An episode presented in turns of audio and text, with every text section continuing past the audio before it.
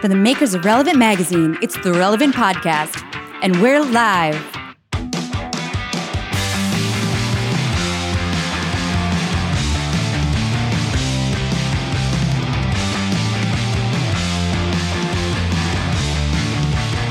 It's Tuesday, February 12th, 2019, and it's The Relevant Podcast live. I'm your host, Cameron Strang, and here with me in our Orlando studio on the ones and twos, our illustrious engineer, my brother, Chandler Strang. Hello. Over there, who crawled under his desk because we are 21 minutes late for the live feed in a puddle of sweat. He's the best. Clark Flippo. No, I'm just saying he's stressed out right now. He's stressed. Yeah. There's a lot of moving parts with this thing. And a lot of moving technical snafus. This is take two if you didn't catch our... You know what? It's probably a benefit because I'll say this. I'll give a behind-the-scenes curtain. During take one, we, to kill time while we were trying to determine if the tech was working, I plotted two Lifetime movies that star Annie as a rodeo queen who solves mysteries involving horse murderers. Trust me. This show will be better. That was a waste of time.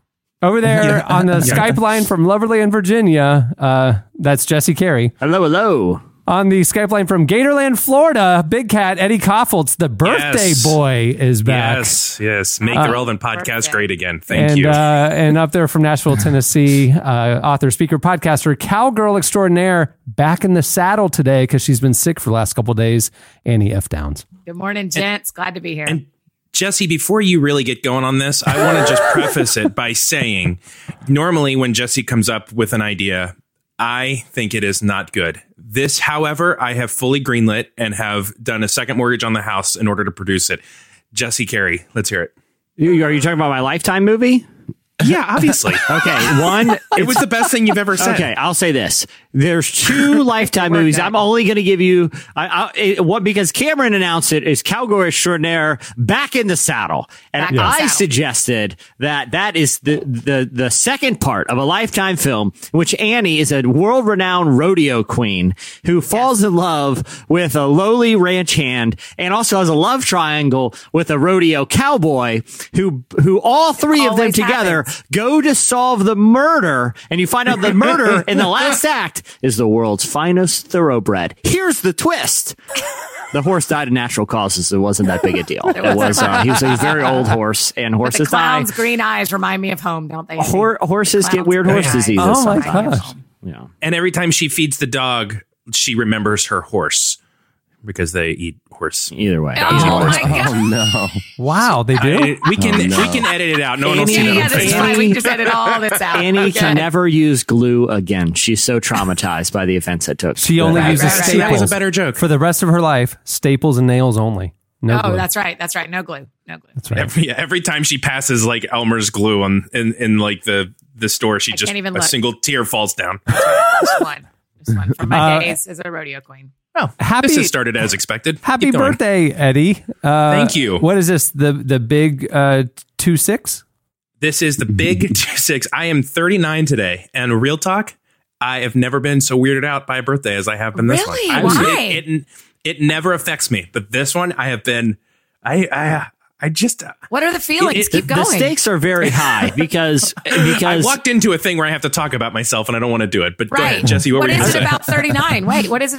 Because the stakes are very high. We all know that 40 is the beginning of the end. And from there, you start a slow carriage ride towards inevitable death. And so you're saying he's at the top of the hill right now. Last chance, to live, Eddie. He has been waiting in the stair line for the big water slide. And he's right now at the very top with the little lifeguard guy waiting for the green light. His feet are in the water at the top of the slide. He's holding onto the pole. Yeah. And the lifeguard says, I have one rule. Don't go head first. And you go, sure, gotcha. And you do a flip over at the last second and you fly down that thing head first. The spinal injury was worth it because what a thrill. You were turning 40 anyway. If there's a year to suffer a catastrophic spine injury, it is now, my friend. It is now. Was 29 weird for you as well, Eddie? Is it the turning of the first digit, the tens digit? Not at all. No, it was totally fine. It was not a thing. I thought it was going to be a deal. I think it's a little bit like I've always thought of like my 30s was this decade where I set the tone for what I'm going to do for like a good portion of the rest of my life. And 40 is when you kind of start to, I feel like lead and do the thing you're going to do. And I'm like real in my head. I'm like, have I got, I hate talking about myself. No, let's this hear is it. The worst birthday present. I mean, this sounds not as cool as something involving a potential spinal injury. This is all any of us got you. So you need to go ahead and talk about yourself because this is the only gift. I got you a neck brace. That was your, you're gonna, trust me, Eddie, you're going to need it this year. That's mine. Yeah. Your bone, your osteoporosis is setting in. You're going to need this. You just, I think about a lot, like, am I where I hope to be in the entirety of my life before launching into what will be this next decade where I lean in and do the work? Oh, gosh. So anyhow, I think I'm going to be fine. Yeah, it's going to be okay, you guys. Thanks for caring. Being a four is a real pain on birthdays, eh? Real thing. Being up four is a real pain, just waking up and then all the way till going back to bed. It is a lot of in my head time. I'll just never forget a couple of last year, maybe, when you broke your hand because you punched the ground. I was like, I've never understood Eddie better than when he was in his head so long he punched the ground. So 1 year anniversary of that. It was actually February 13th. And I broke my little... The day after your birthday? This story goes deeper. What are you going to punch this year? The day after your birthday is when you punch the ground? Yeah, it was, Annie. I feel like, Cameron, don't you feel like every year from here on, Annie, Eddie has to find something else or someone else to punch on his birthday? It's an annual tradition. Flop sweating through this shirt. I am so uncomfortable. I am birthday uncomfortable. And then punch day. Literally, it's like it's like Boxing Day after Christmas. Right. And Jesus' birthday, Boxing Day. Hey, Eddie's birthday, punching day. Nice one. Yep. Yeah. Tomorrow's the big day. So then Easter, then Valentine's Day. I'll say then Easter. Eddie's birthday, that's right. Punching day, Valentine's Day. Yeah. That's a good trifecta right there. Yeah, that's a great week for you. Oh yeah. Sorrow, anger, and love. But I mean, it's like a whole spectrum of 3 days. That's not the whole spectrum of emotions, but that makes sense coming from you, Cameron. It's the spectrum of Cameron's emotions. Here are the things I feel. That was the 20 minutes until we started the second live broadcast right there. Sorrow, anger, and love. Mr. Cranky Pants. I'm not going to get into it, but holy smokes, there was some tension. Everybody. You know who wasn't feeling tense? Jesse Carey. I don't even think he knows we're on the air right now. What's happening right now? Where are we? I don't even know where I am. Someone wheeled me in front of this computer. Hey, we have a great show in store for you in the next hour. Coming up later, Young the Giant joins us, one of our favorite bands. And also we have Slices, and then we have a very special listener interaction segment. You guys, I'm watching all the Facebook comments going live right now. Justin Smith loves Eddie's bongo printer, by the way. Jerry Almonte wants to know who punches the ground. People are talking about fours, their psyches. It's a whole thing going on right now. Yeah, join in the Facebook comments. 99% of them are them talking to each other, which is great. And that's the best thing we want. Eddie, our listeners to be friends with each other. That's like texting in a movie theater. Pay attention, everyone. Pay attention. I'm speaking right now. You're wrong. It's the highest compliment we could ever have is when people who listen to this podcast are friends with each other. That is the highest compliment. You know what I'm hoping? It's the week of Valentine's Day. It's the week of love. I'm hoping a couple single people find each other in the comments here on the Facebook stream. How great would that be? We need... I would attend the one. Hey, if you're on the Facebook stream right now and you're single, raise your hand. Go ahead and just let it be known. And then there you go. You're welcome. If there is a love connection, we can promise you that we will all attend. If it is in a location we want to go to, you are paying for all of it and also giving us lots and lots of money individually on the side. We promise you we will be there. I would also like to say that we have a special guest watching the show. Eddie Kaufholz is watching. Okay. So, all right. Hello to Eddie. Is she supposed to be studying right now? She's very good at managing her own time, but she's frantically running out trying to find Eddie a birthday present. She started listening to the pod. She was like, "Wait, today's Eddie's birthday!" She's getting everything set up for that party tonight. Any single guys? There's actually girls raising their hand in our feed right now. So go ahead and say hello, introduce yourself. Yeah.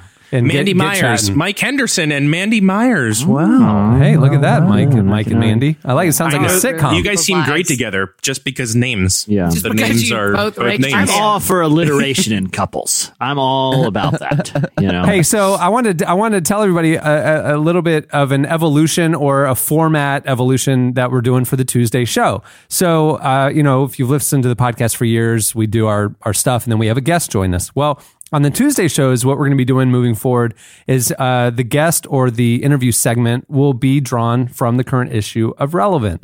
The Friday show will be an original podcast conversation. But the Tuesday show, what we're going to do is bring you different experiences of the different pieces. So, you know, like Young the Giant today is one of the bands profiled in the current issue of Relevant. So we're going to bring you part of that conversation. Sometimes we have think pieces or hot button issues. We'll bring on experts to talk about those issues. So it's going to be a little bit more of a different thing than just we're going to hit play on a 6-minute interview clip. We're going to, maybe the author of the piece will come on and talk about the thing. And then we'll maybe play a couple sound bites or something. So it'll be different every week, but basically over the course of an 8-week issue cycle, we'll have 8 different experiences from the current issue of Relevant on the Tuesday show. So that's kind of our plan for Tuesday. And then Friday is the traditional kind of podcast interviews that you already know. So anyway, that's what we're going to try. Right. And to that end, we are this week from the magazine premiering a piece of short fiction that Jesse and I worked on together. Yeah. Oh. It's about Back in the Saddle. It is about a horse murder, a horrific horse murder. And I can't wait for people to read it. It was a real risk to publish that and make it the cover. But desperate times called for desperate measures. And I'm proud of how it came out. Christian bookstores have dropped the magazine because of it, because there are some salacious scenes that I refuse to apologize for. I refuse. Hey, the Bible's rated R2 if you were to make a movie of it. And so is my horse murder story. Our live feed comments have turned into a 2019 speed dating session. It is fascinating to watch. Like, people are just really raising their hands. I would encourage you to just slide into each other's DMs and see how that works. Isn't that what people do? It just sounds dirty when you say it like that. Oh, man. You said it in the creepiest way possible. You're right on. Eddie, as someone, you should know this by now. Anyone after the age of 40, if you use the phrase "slide into your DMs," you could be arrested. Like Chris Hansen from Dateline just strolls into your house and a SWAT team descends out of the bushes and takes you away. A 40-year-old said, "Slide into DMs, get him, boys." Yeah, what were your plans here? Exactly. Knock on the front door. Excuse me, sir. No, it's Chris Hansen. Oh, great. Here we go. You take me away. I said it. Chris, take me away. Hey, Chandler, can you do... I don't have a window to see Clark. Can you do a check? Is Clark doing better?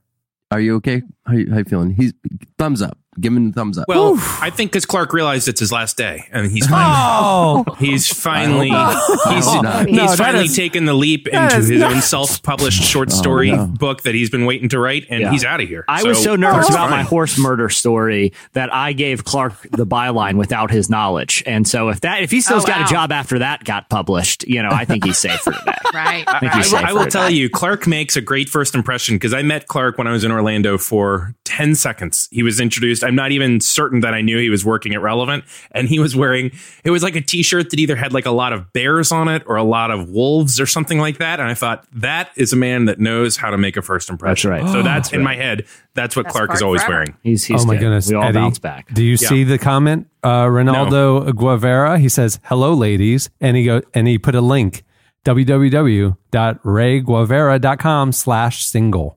Oh, wow. He has his own single page on his website. I like it. Hey, and I got to tell you, ladies, just who are listening and who have raised your hand, you need to not click that link. The malware that's going to be installed on your computer.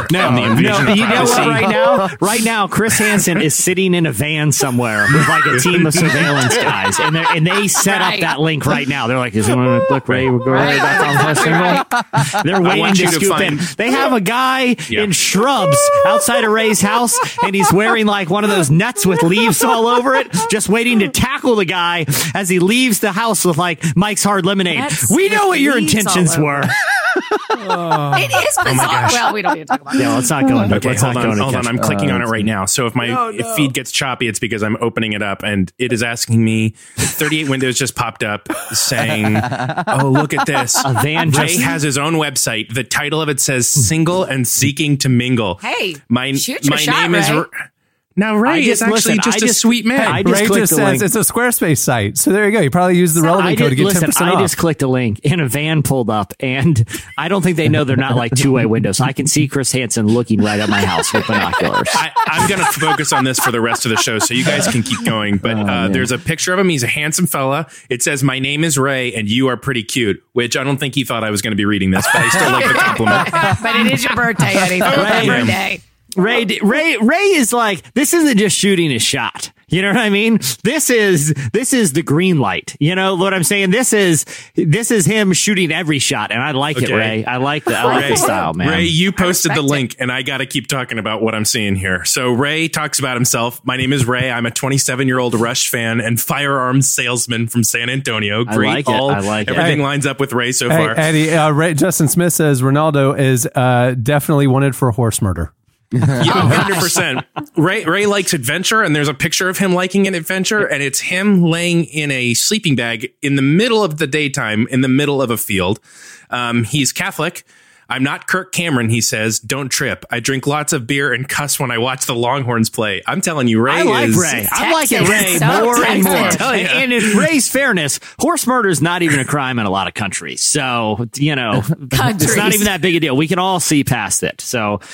Yeah, but hey, if people are listening to an audio show right now, if you've downloaded it after live, this is all the more incentives to come to our Facebook page. Cameron, you don't mind if I do a plug here, do you? For our audio listeners, Facebook.com/relevant. Like the page. Not only are you going to get a lot of great content every day, you'll know when we're going live at about 10 a.m.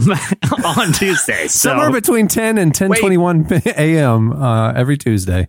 Hey, this is... I'm sorry, Cameron. I know you have a podcast to run here, but I will tell you that Ray in 2017 started a podcast, and it was called Ray Loves Women Podcast.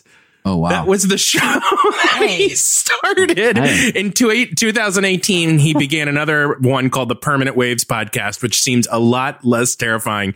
But I guess it's about the band Rush. So I will be on the Permanent Waves podcast next week, and I'll report in to let you know how it goes. Yeah. So thoughts on Neil Peart. How many more pieces can he fit in that drum kit? Discussion begins. Ray, you have won the podcast today. Well done. Yeah. Ray Loves Women Podcast. I love how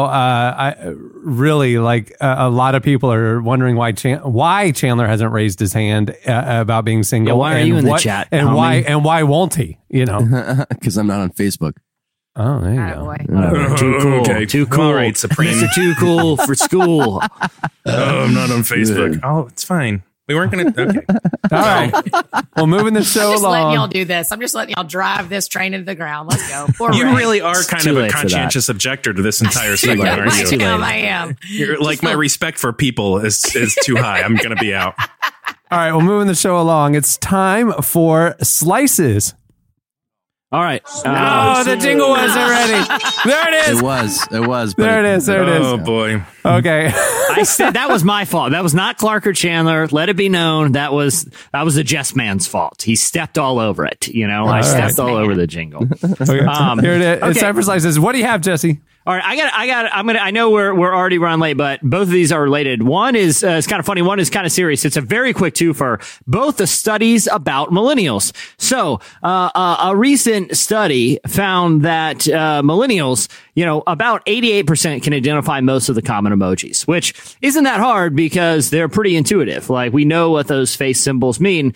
They can identify. Yeah, I'm like, well, that's a broccoli. What else do you think it is? Well, like, they know that an emoji is a way you exchange messages on a phone. They know what they all stand for because they're in front of their phones every single day. But a lot of millennials and Gen Zers, who are also part of the study, are also behind the wheel of a car every single day. And they saw a symbol. I'm going to describe the symbol to you guys, and I want to ask if you guys can identify it. It's yellow. It looks basically like a horseshoe with tire tread on the bottom of the horseshoe and an exclamation point in the middle. That is on every dashboard and every car in the world. Can either flat tire, right? Yeah, flat tire. Yeah. It's the tire pressure symbol, which means your tire pressure was low. Only 49% could guess that was what that symbol is for. Even though they see it every single day, though, they have no problems identifying the symbol for Wi-Fi, identifying the symbols for emojis. So it's a little bit surprising because they're behind the wheel of the car every single day. So One, I think the symbol is terrible. It makes no sense. Like, it's just like, it doesn't indicate in any way that that's a tire. I feel like if symbols that are in dashboards use like emojis, if it was a cartoon picture of a tire that was losing air, we would all know what it is. So I feel like it's kind of the fault of the symbol, not necessarily Munoz. But on a more serious note, I know we started off the show with horse murderers and some vaguely inappropriate To Catch a Predator references. So I thought I'd bring a little bit of substance here. A new study by millennials. Ray's doing the best he can. Don't dog on him. Yeah. He's doing the best he can. So a new study also, this one's from the Barna group that looked at millennials, Christian millennials in particular. And they asked them questions like, the best thing that could ever happen to someone is for them to know Jesus. And they responded that, when someone comes to faith in Christ, their life gets dramatically better. Christian millennials almost universally agreed with those statements. But when they were asked, is it wrong to share one's personal belief with someone of a different faith in hope that they will one day share the same faith, 47% said that they agree that is wrong to do. So the basic... hold on. Yeah, to do verbally, verbally is what you mean. So 47% believe it is wrong to tell someone about their own faith. So tell someone of another faith about their faith. That's key. Yeah. With the goal of converting them. So basically, depending on how you frame it, proselytizing or evangelizing. It was the millennials that are adhering strong Christians. I mean, they're saying they're passionate about their faith, they're strong in their faith and whatever. It was that crowd. So it wasn't the marginal millennial Christians or I grew up in a Christian household. It was in church every Sunday, passionate about the Lord. 47% said they felt it was wrong to try to convert somebody from another faith to their own. Yeah, I found that pretty shocking. And, there wasn't a lot of immediate evidence about why. I think Barnum's doing some additional research. David Kinnaman made some interesting comments about, why it's so important to kind of dispel myths about evangelism. But I do think it's interesting, especially kind of in the era of sensitivity and political correctness that we're in. I think it's important to be sensitive to people of other faiths. And it's certainly important to have an appropriate perspective about sharing your faith, because on one side of the spectrum is someone with a bullhorn sitting outside of a mosque or something and just shouting Bible verses, on the other side is actually being in relationship with people of another faith and finding opportunities to talk about why you believe what you believe, but also listening to why they believe what they believe. Because I feel like when evangelism becomes one-sided, I don't feel like it necessarily becomes automatically problematic, but it certainly becomes ineffective. But I think what you're talking about, I don't think 47% would object to that, because that's a conversation.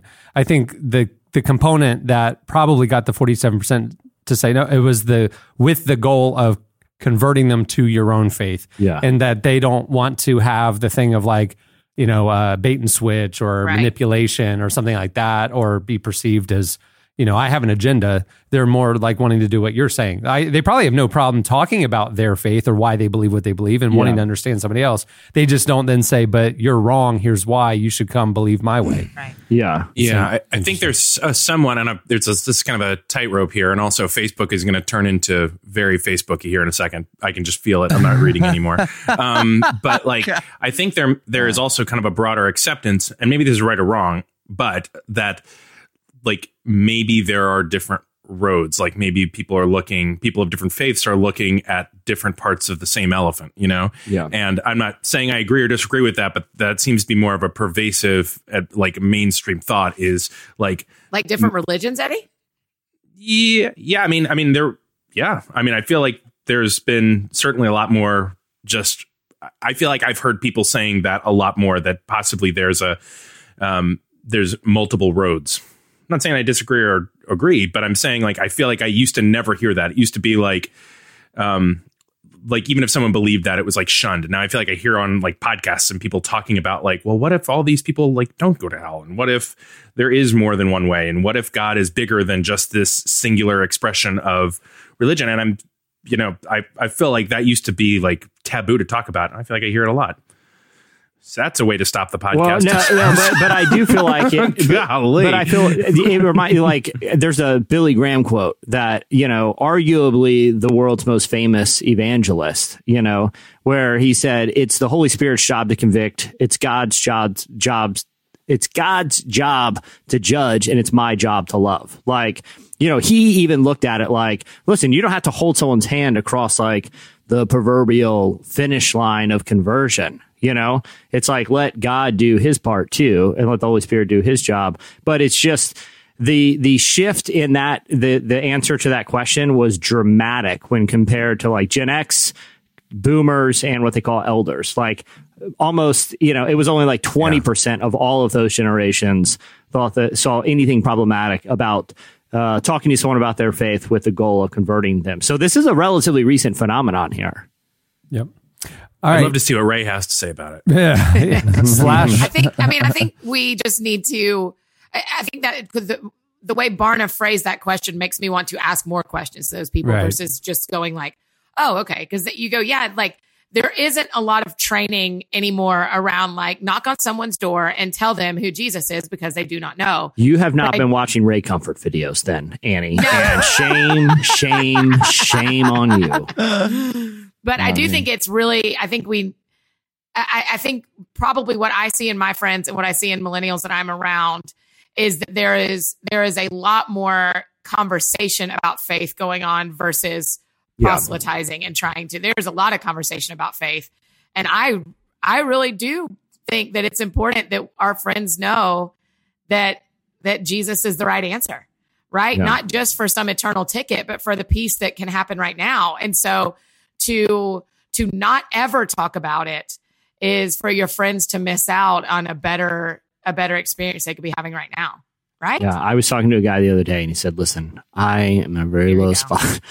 You had your second. You got it. I've been implicated in several horse murders and who can ever love me again? And I said, I would have bet $1,000 he was going to figure out a horse. Yeah. Oh, I knew. I mean, there was no question of whether we were going to have a serious conversation about Jesus being the way, the truth, and the life. But I just thought I'd try once. That's what the If Gathering is for, Annie. You go give that talk at the If Gathering.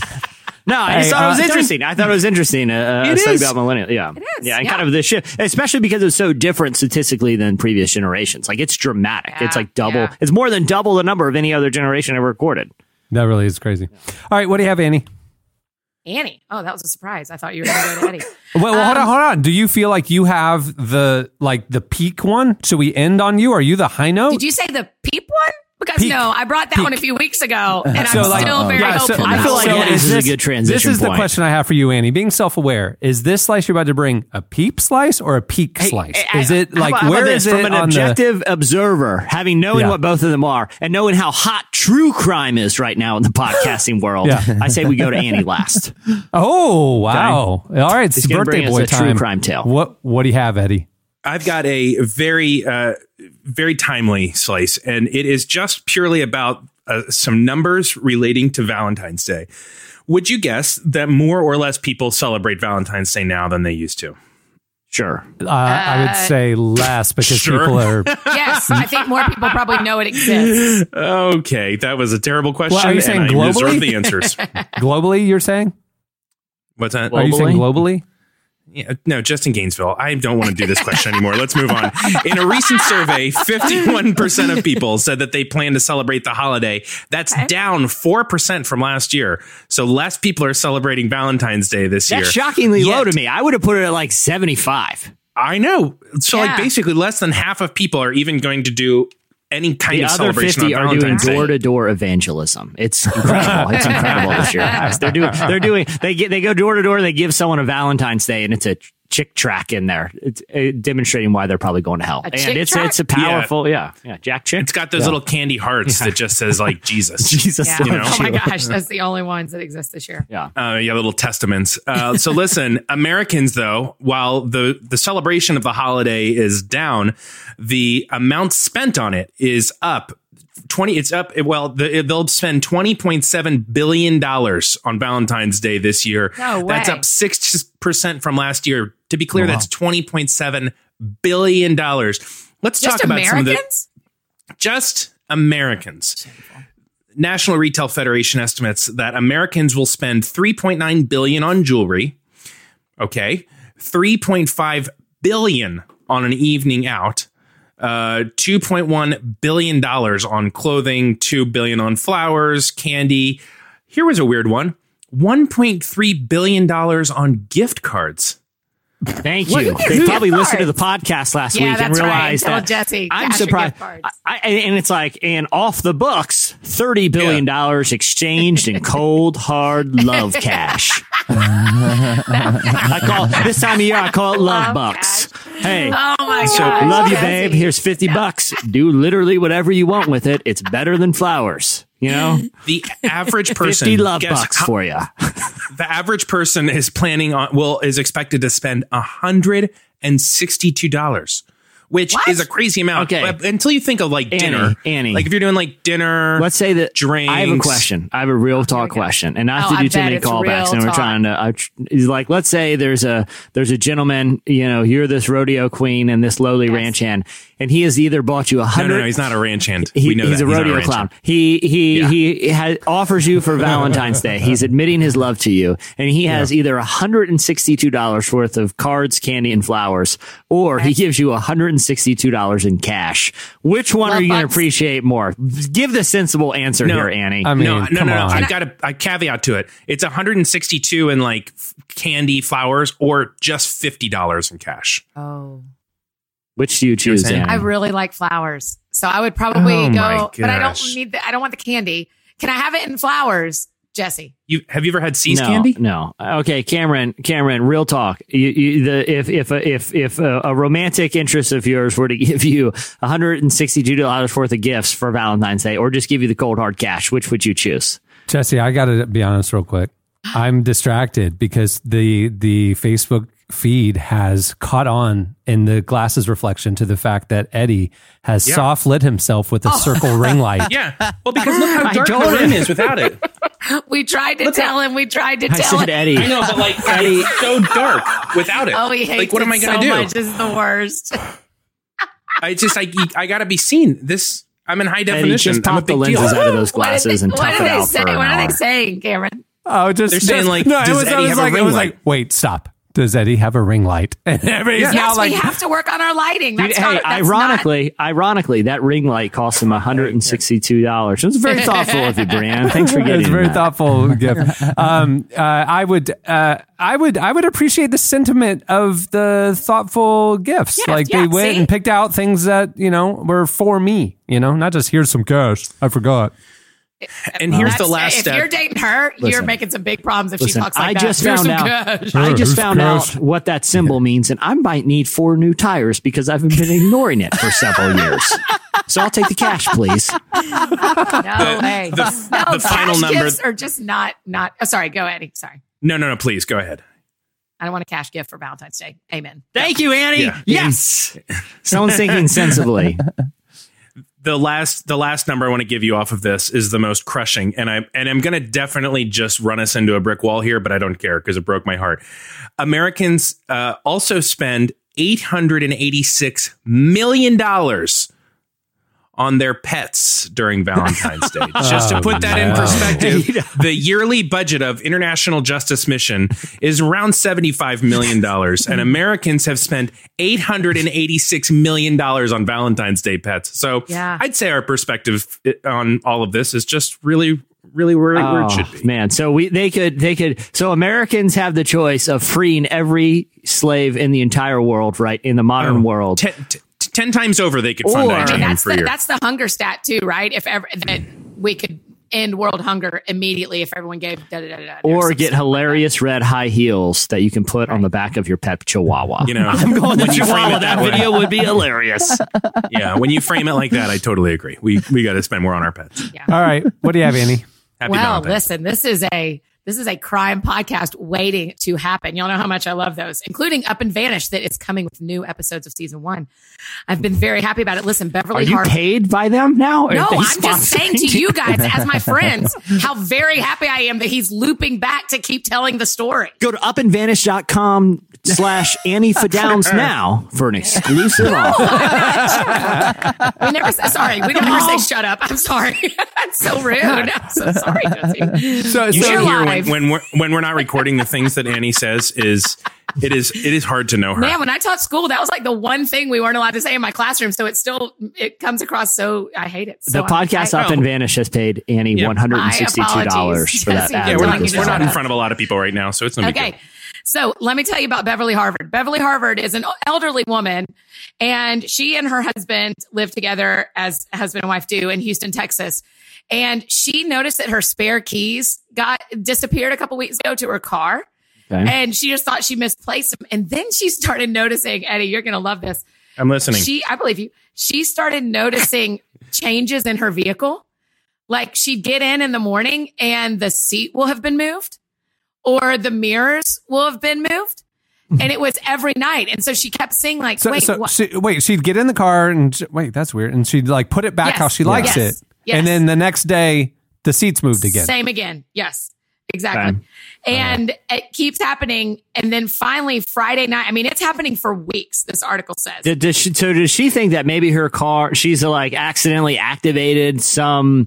Is this an older lady? Yeah, like, she's older, yeah. Okay, so is she forgetting? They've lived in the same neighborhood for 40 years, so she's at least 60. Yeah. So maybe she's like forgetting or something that she's... Right.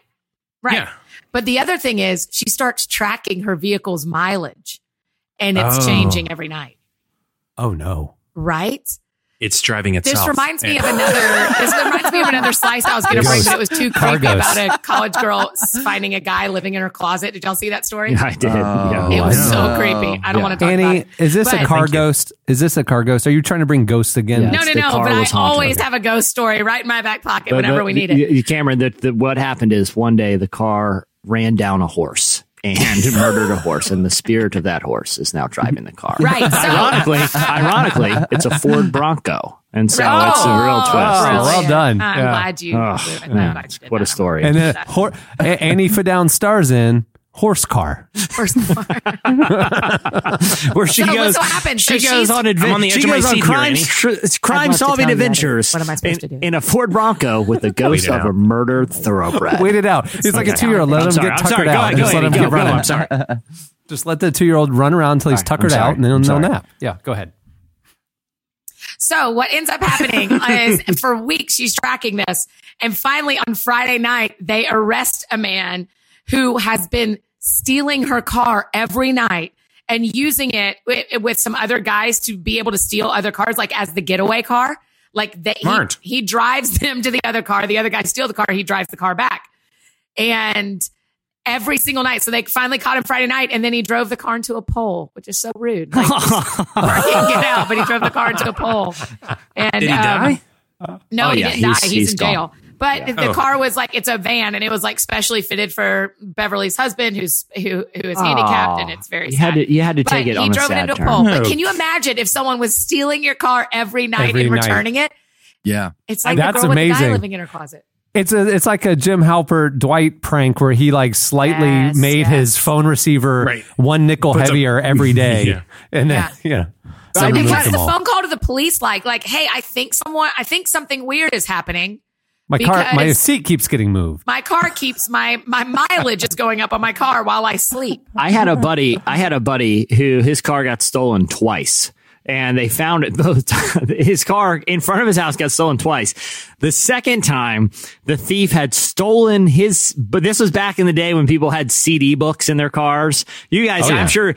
Yeah, I'm sure all of you guys had CD books. I had those stolen out of my car twice. Yeah. The 600 CD Yeah. Well, this one, he got his car stolen, and the second time they found it, his CD book was stolen, but the thief had left behind their CD book. So it was and he's like, and honestly, he had a way better taste in music than me, and it was kind of like me letting someone borrow my car in exchange for upgrading my music collection. It was a net win for him. It was a net win. It just traded CD collection. So, gosh, I would get so nervous about the gumption of people to be able to steal something and then just bring their own CDs and like that guy stole that lady's car, right. Annie, and just didn't even think like, okay, at least I'll like scoot the seat back up and kind of move the mirror. Yeah. You know what the real sociopath move would have been? He went ahead and reset the presets every night on the radio. He's like, I don't want to listen to old timey gospel. I'll reset the presets here. I mean, the scary part is at some point he went in the house and took the spare key and just thought, I'll borrow this car every night. And then that's Beverly and her husband are riding around in the day, and they don't know that at night, you know, the Hamburglar is taking your car. I got to be honest. Howard, did you have a fish fillet? There's a wrapper in the backseat. Causes real marital issues. I swear I stopped going to Arby's. Wouldn't that have been a great crime podcast, though? I would have loved it so much. Yeah. But I'm kind of like...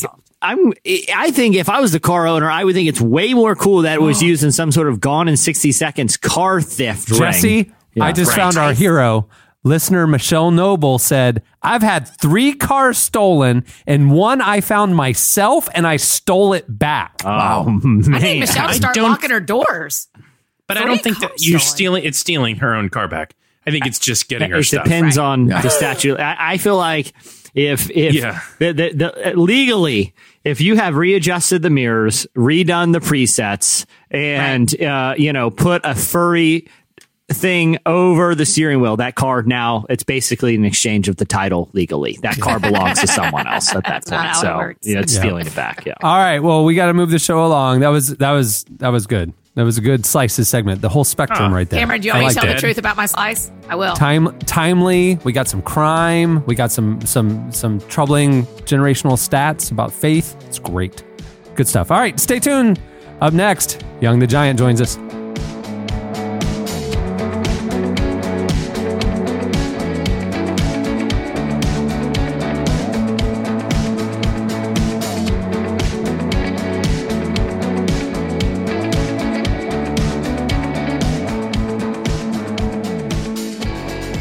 Well, this week's live podcast is brought to you by Blinkist. It's a new year, and I think we're all trying to better ourselves, right? You know, grow, read more, find margin.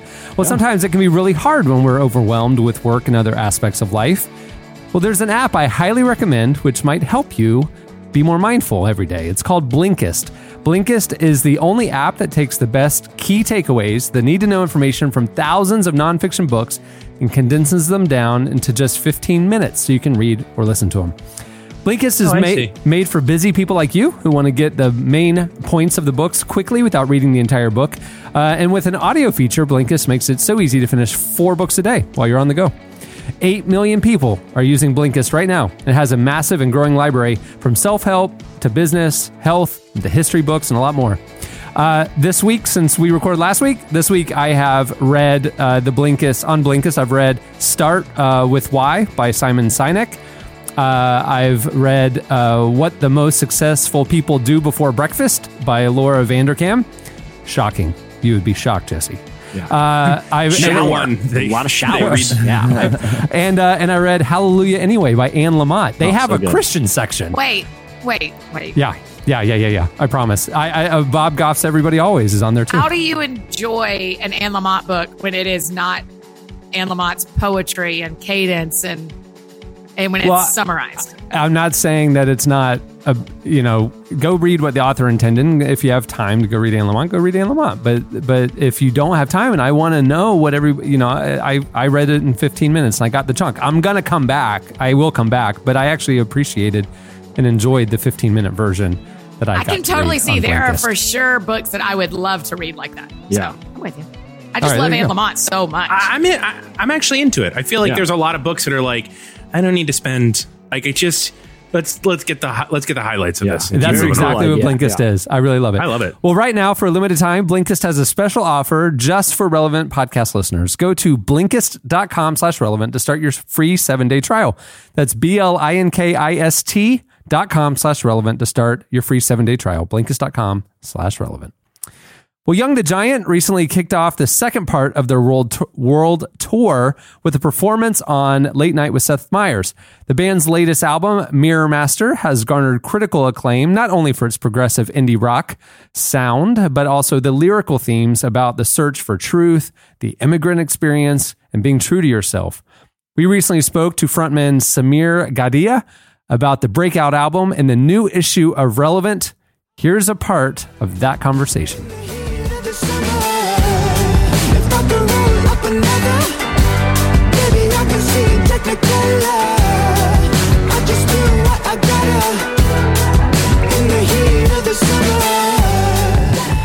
Talk to me a little bit about Mirror Master. When you try to make another album, like what are some of the initial conversations about, like, what we're going to do different this time, how we're going to make things fresh and interesting for us? Yeah, I mean, I think more than anything, what we really enjoyed from Home of the Strange, and not to say that we haven't done this in the past, is that Home of the Strange felt like the most unique to our experience as humans in America, mm-hmm. in the world. And having that honesty became that driving factor for this record. And more than anything, you know, we just wanted to share ourselves through the music, and also try and get other people to share with each other about who they are, what they are, and have control of that image that they put out into the world. But that honesty and trying to just write good songs was, you know, our absolute quest. And I think, you know, the tonal stuff was kind of a question for later. Whereas, you know, I feel like with a lot of rock bands and, you know, us in the past even, you know, there was this kind of concept of, when we were talking about the record, how were we going to make it fresh? It was more like a sonic thing that we were talking about. Like, we're going to incorporate these instruments because this is what we're listening to. And it did feel natural. But this time, more than anything, I think it was just that, just like trying to be honest.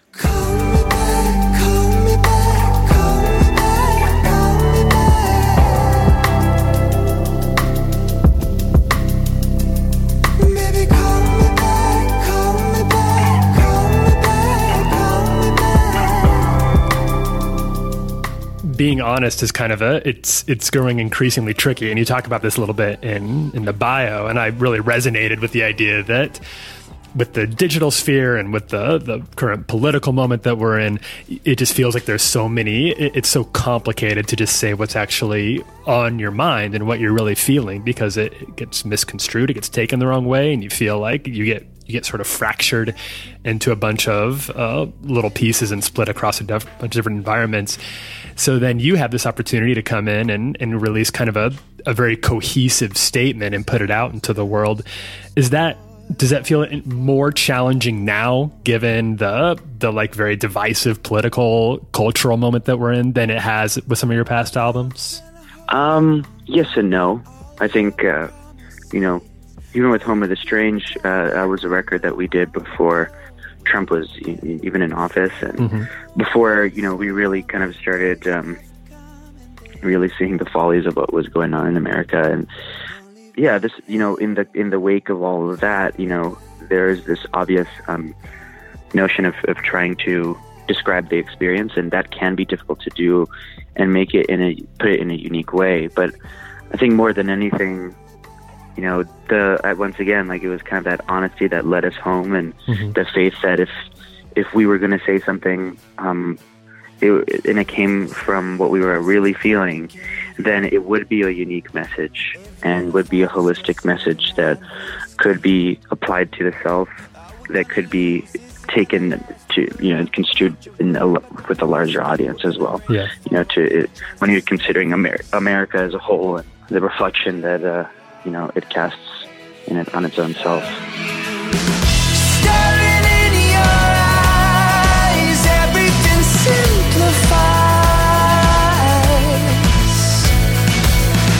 Leave it all behind, everything simplifies. It sounds like you guys really have something that a lot of bands, a lot of people, really, a lot of artists say they really want, but I feel like it's actually really hard to hold on to, which is just that you maintain a really organic process. It's very, people say, talk about authenticity all the time in music. We want to be authentic. We want to be who we really are.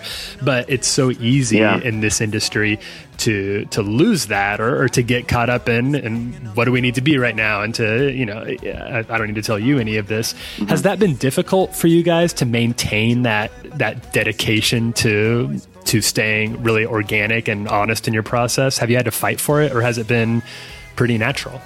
You know, I think for us, and because we're five guys, because we live so close to each other, and because we still have this chip on our shoulder of like wanting to write just better and better music, I think inherently it's been an easier path for us, and we usually cloister ourselves and we kind of stick to our own ways, and like we don't play the game that much, and for better or for worse. And I think that's been a great thing for us. But you know, this record is about like that idea of this image, this feeling that you have to be something that you're not, or be perceived in a way that is not authentically you. But that's, at the end of the day, that is every person's responsibility, and that's every person's right. It can be easy to get caught up in what's popular, what's being played on the radio. And it's just amazing to see a song like Superposition that so was not written with the idea or the notion of being a radio song. Mm-hmm. And yet it has been something that people have initially gravitated towards. And it's just very exciting because it affirms our beliefs and a philosophy that, you know, people are in search of something honest and true, and not necessarily what was listened to, but what they want to listen to in the future. I want you to.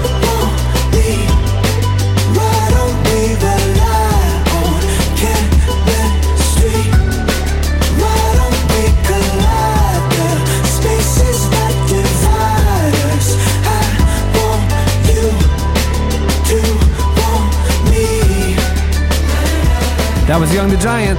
Check out their feature in the current issue of Relevant. It's out now. You can check it out at our website.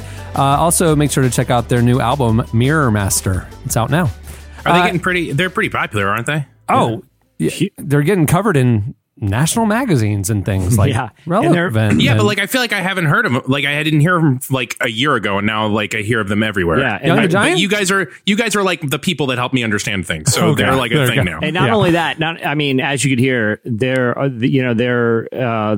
each member of the band is their parents are immigrants. They have this really unique perspective and approach to how they write songs and how they approach truth. And they put on a killer live show, too. I've seen them in the past. It is definitely worth your time because the second leg of the tour literally just kicked off. Yep. Would you say they might be giants? I liked it. 10 pass. The whole time was just for that. Pass on that. Nope. I'm here for it. We're here for it. I don't care. Hey, I don't care what you say or what the Facebook people say. Stay tuned. Up next, it's the debut of our birthday boy segment, Ask Eddie. Ask Eddie. Interactions. Yes.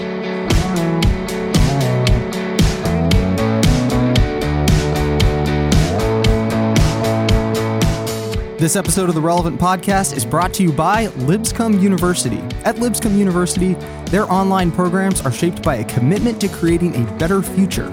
And with multiple undergraduate, graduate, and certificate programs to choose from, you can define what that future looks like. Plus, you earn the same academically rigorous degree you'd get on their campus, with the flexibility to fit your life. Listen, at Relevant, we believe in you, the listener. We know you're ready to lead. So you can pursue your goals and a better world at Lipscomb Online. Visit lipscomb.edu/online to learn more. That's lipscomb.edu/online.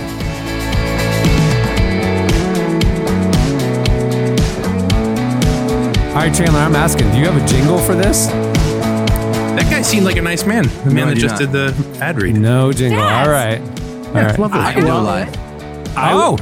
Chandler's going to do a live jingle. Here we go. Okay, It is time for our debut segment. It's normally Ask Jesse, but since it's Eddie's birthday, we're doing Ask Eddie. Ask Eddie. I guess I get what I deserve. Chandler, you could have said, yeah, we got a jingle. And you could have looked down real quick while you know, it took me all night. I was up to the wee. I was hoping you were going to play the Ask Jesse jingle. And right when it said Jesse, I was going to go, Eddie, just like we played no problem for this. No, I think he did it just right.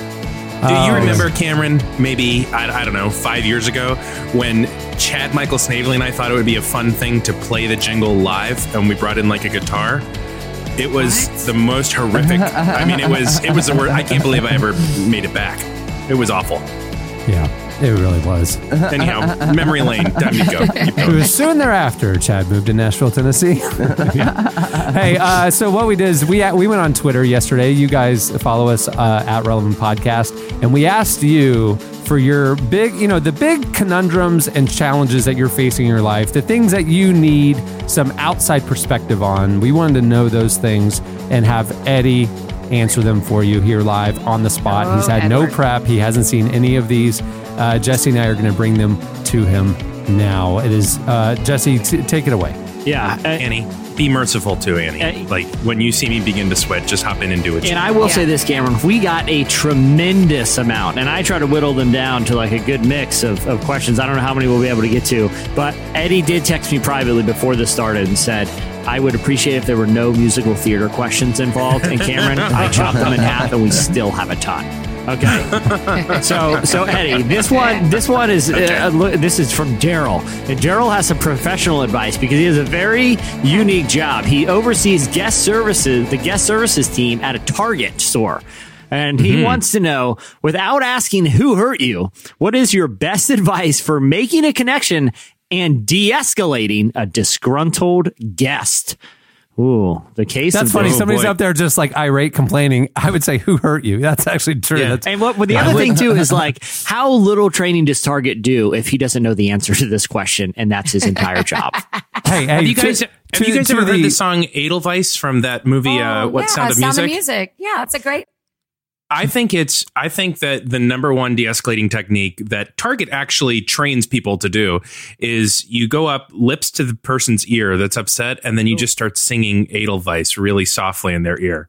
Do you know this song? No. I actually know it, and that is such a beautiful suggestion. That is really sweet. So weird. All right, let me be flower. All right, hold on. I'm going to be the disgruntled Target customer, okay? And Eddie, you be Daryl, okay? And we'll put the advice to action. Okay. Excuse me, sir. I bought these $162 pants from the Brooke Shields collection, and they don't fit my girlfriend. I am disgruntled and in need of de-escalation. It's all going to be okay.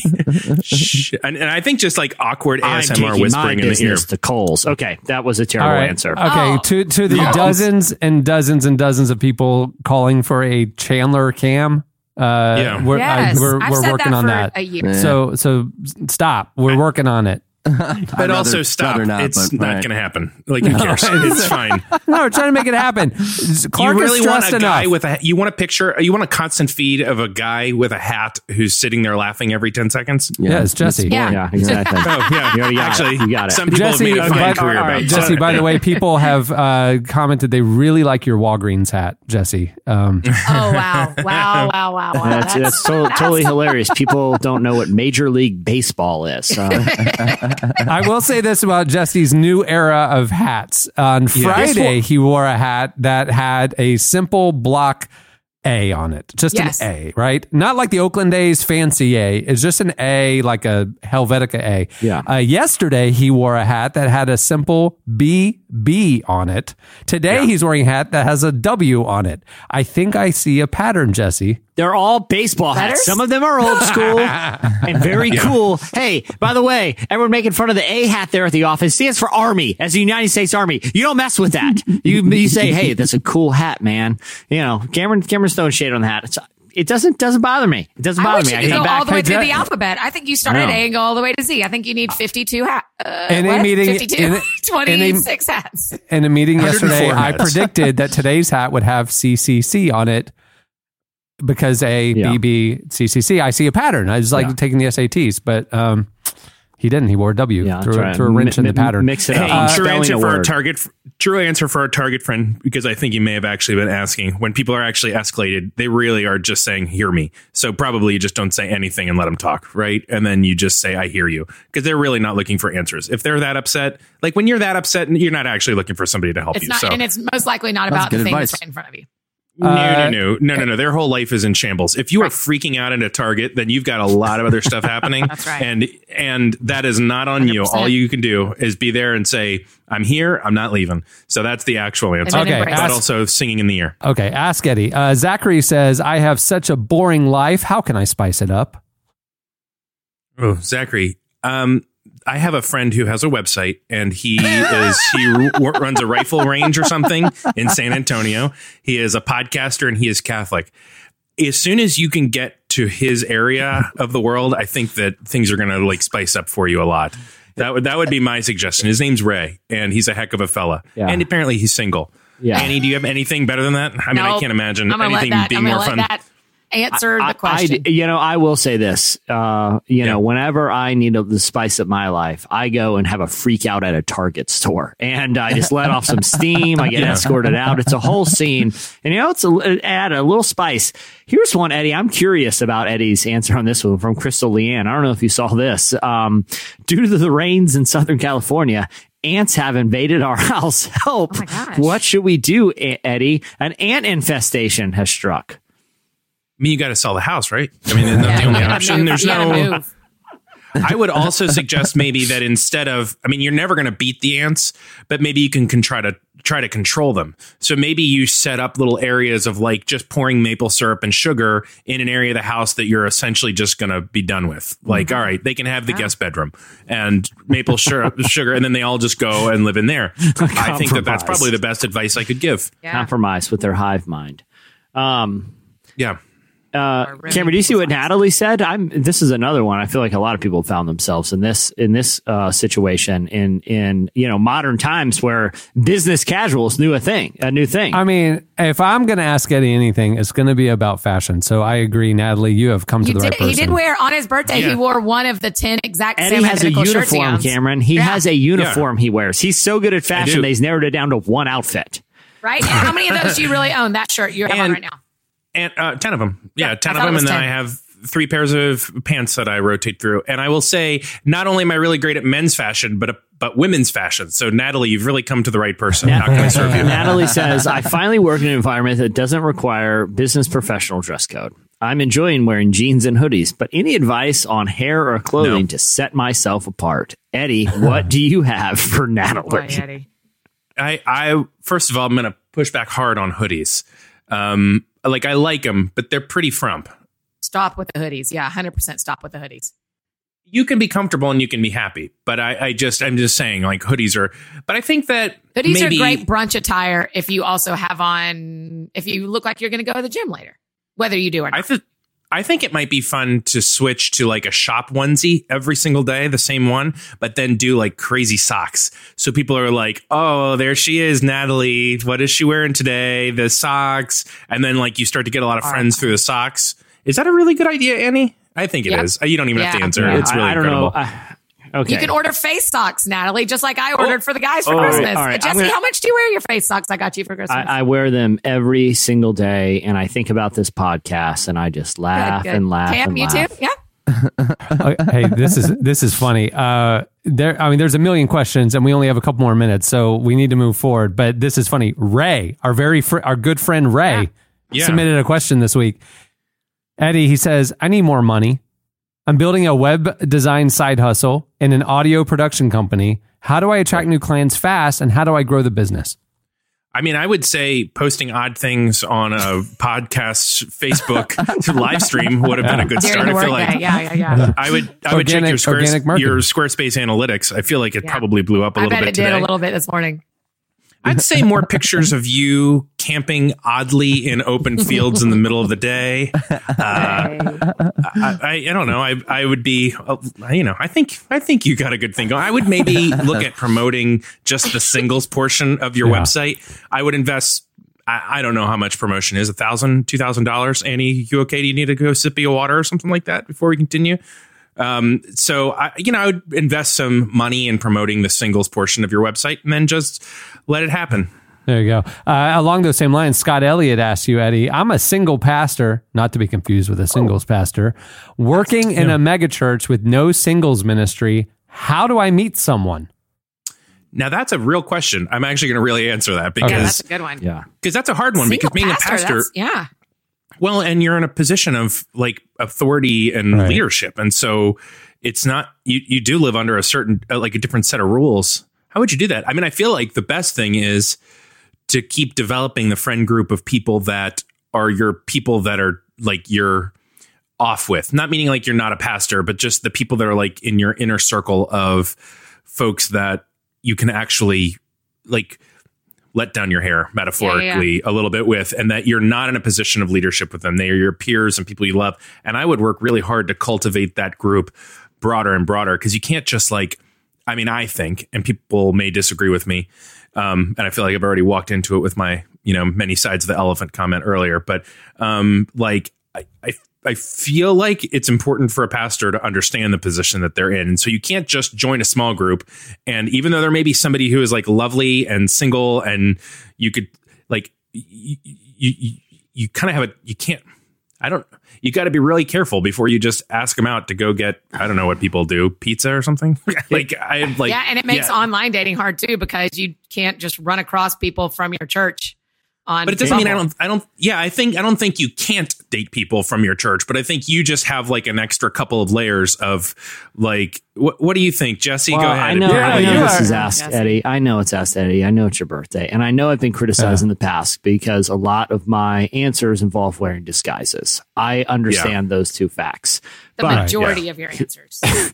Here's what I'm going to say. Invest in a very convincing disguise and start attending the church as a congregant. And that way people don't look at you as like the pastor who they're too intimidated to hang out with and go on a date with. Yeah. Start showing up. And after you develop a love connection, you rip off Mission Impossible style and say, it is I, the pastor. And...